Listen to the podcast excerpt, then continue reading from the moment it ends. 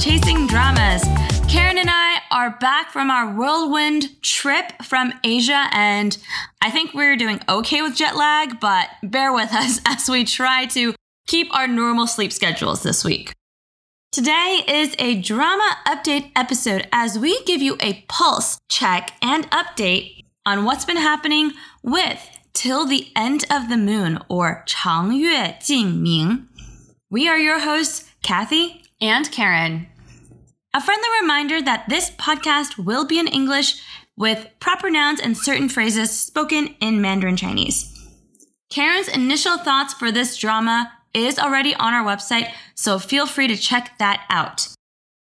For today's topic, we want to talk about our different experiences in chasing this drama. As of recording this podcast episode, there have been 30 episodes of 长月烬明or Till the End of the Moon that have aired, and there are two weeks left until it wraps up. And I'll be honest, this has been one of the most exhausting drama chases I've had in a while. There has been so, so much drama around this drama as it's been airing that I'll spend time today discussing. I'll save my commentary for the drama itself in a review that I will put out on our website after the full drama airs. But for today, it's mostly about what's been going on outside of airing for this drama. So, what's been going on? Till the End of the Moon has been one of the most talked about dramas this year, and viewership stats have actually been relatively high. It has also been one of the most anticipated dramas of the year. Regardless of what you think about the quality of the drama so far, there has been plenty of controversy outside of the drama itself that has made this chasing experience or 追剧 experience rather negative because the commentary has been so negative. At its core, this is because fans have been less than kind or enthusiastic on the output of the drama so far.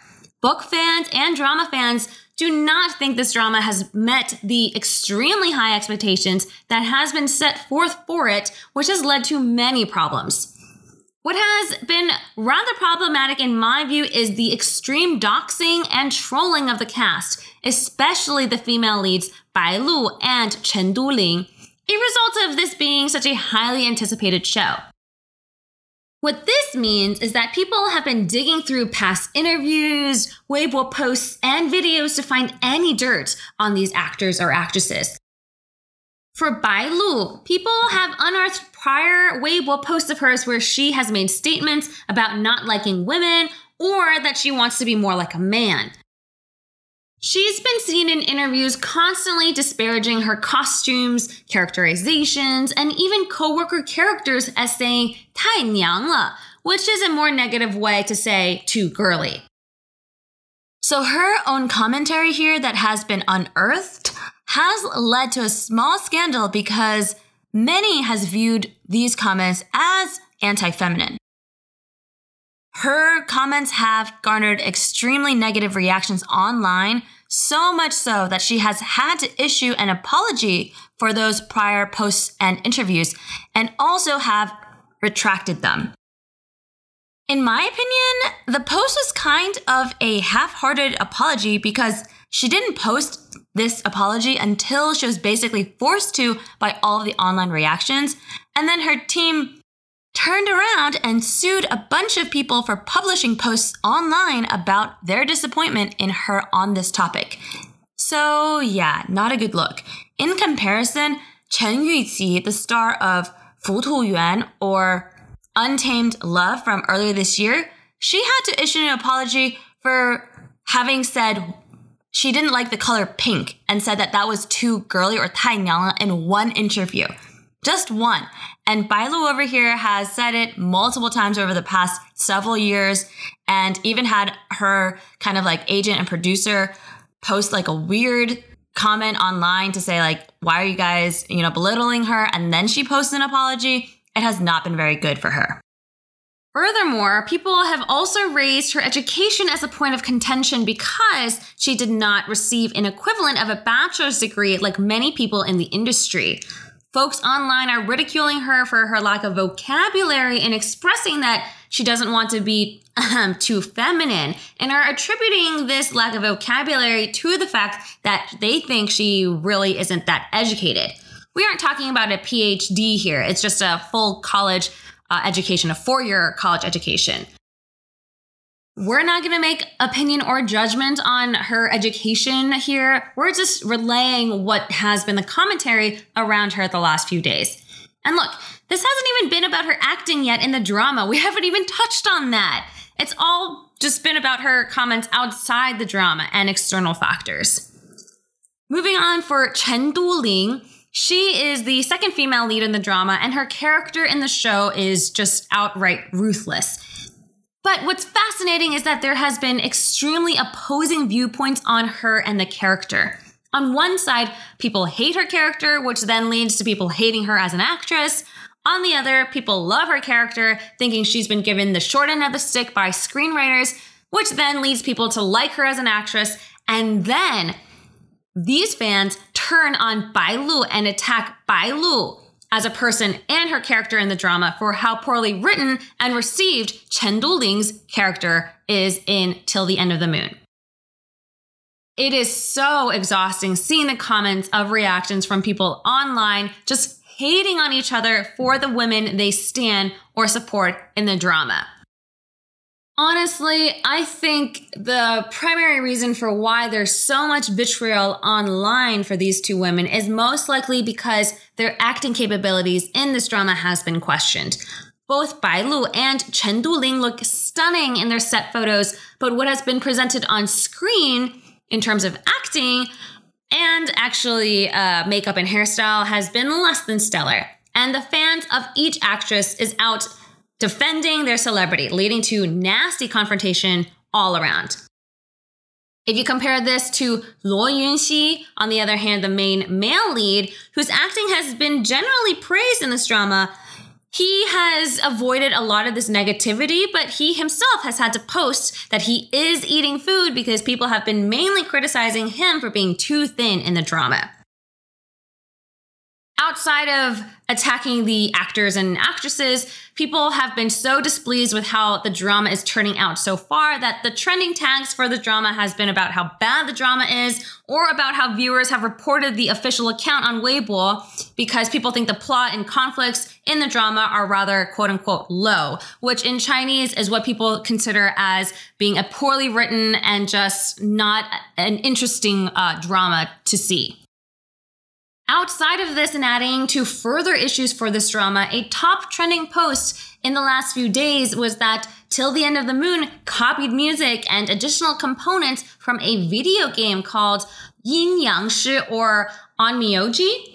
This has caused Till the End of the Moon to immediately remove said background music in episode 25 to avoid further controversy as they investigate what's going on and to avoid any litigation in the future. And to make this even more complicated, at the most basic level, the drama has changed its airing schedule no less than three times since airing. It had its first chasing drama calendar published right at the beginning of the month when the drama started airing, and then subsequently changed it pretty much every week since. That has made it a rather confusing uh, and complicated way to chase this drama for both fans and casual viewers. And so people have been rather upset to see how blase the drama has been about the schedule. After everything I've just said about this drama, and we haven't even touched on whether or not this drama is a good one or not, or our thoughts on the plot and acting, etc., etc., I just want to say I am genuinely exhausted at the toxicity of chasing this drama, which has certainly marred my chasing or 追剧 experience. It has left such a sour taste in my mouth.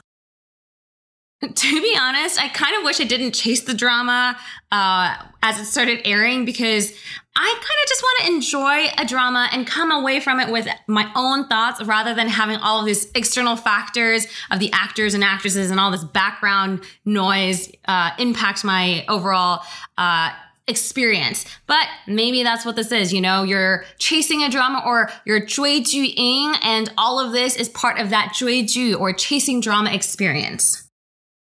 What's interesting about Karen's experience is that she's chasing this drama as it airs and she hasn't read the book. I have read the book, but I decided to not chase the drama and wait to essentially binge watch the drama when it's about to finish airing. I have only seen the first two episodes, and I have my preliminary thoughts that are purely based on what I've seen from the drama. And that means that I am kind of removed from all of this toxicity. Her experience chasing this drama is vastly different from mine. I'm currently reading the trending posts on Weibo and other social media platforms, and I'm seeing all of the battles that are happening between the fans, between fans of certain celebrities, as well as the book fans versus the drama fans. I am quite disappointed that this is happening, but I am also somewhat amused at this situation. I will also point out that Youku hasn't really had a hit on its hands since last year's The Blue Whisper. And Youku is the sole uh, platform to see this drama. So Youku really banked on this particular drama to capture market share and eyeballs. I don't think the other platforms like IT or um, or Tencent really have any drama to compete with till the end of the moon right now. But all I'm thinking is seeing a platform shelling out a ton of money to market this drama. And I think Youku's motto right now is any publicity is good publicity, despite the whole barrage of negative publicity that this drama and its stars are getting. So in that way, everybody's talking about till the end of the moon. And I feel like Youku right here is saying, you know what? Who cares if we have all these trending posts of low or um, our main female celebrity star in here has to issue an apology. At least they're talking about the drama. Contrast this to the chasing experience that I had for Kuangbiao or The Knockout, which aired on iQIYI as the website platform and on TV. That drama came out during Chinese New Year and faced a ton of competition with different TV shows and movies, but it became the breakout show so far of the year on the strength of the plot and the acting and the fact that people online didn't really spend too much time like digging through all of the dirt that the celebrities or the stars had um, from previous interviews and such. It also helped that all of the, or the vast majority of the actors and actresses in the knockout were focused on acting rather than being a celebrity. The drama itself really grew in its popularity through word of mouth. And that was very enjoyable for me to watch and see because I think everyone was rooting for different characters, even the bad ones. So when Kuangbiao uh, finally aired its finale, everyone was trying to figure out how the bad guy would finally meet his demise. And that so far we don't really see with till the end of the moon. I think still, as we mentioned, fans currently are busy fighting it out with all the various different uh, players for this drama. More recently, I finished watching 最时人间烟火色 or Falling Before Fireworks, and the review for that drama is currently online. That was a pretty pleasant chasing experience for me because everyone was discussing the various cuisines and meals shown in the show, the various different looks of the cute little town that the main characters live in. and it did help that the two main characters are relative newcomers to the acting scene or acting industry, so that they didn't really have fans for everybody to start battling it out against each other. So maybe the moral of that story is focus on the plot, focus on the actors, and let's just ignore everything else that's happening around the dramas. Really, for Till the End of the Moon, this is a story of a drama not meeting expectations when those expectations were set really, really high.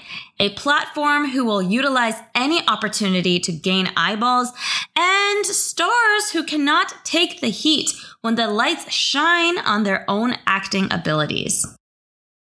So, with that, let us know what you think of the drama. Does any of what we've shared surprise you if you haven't been in the know? How has your chasing experience been for this show?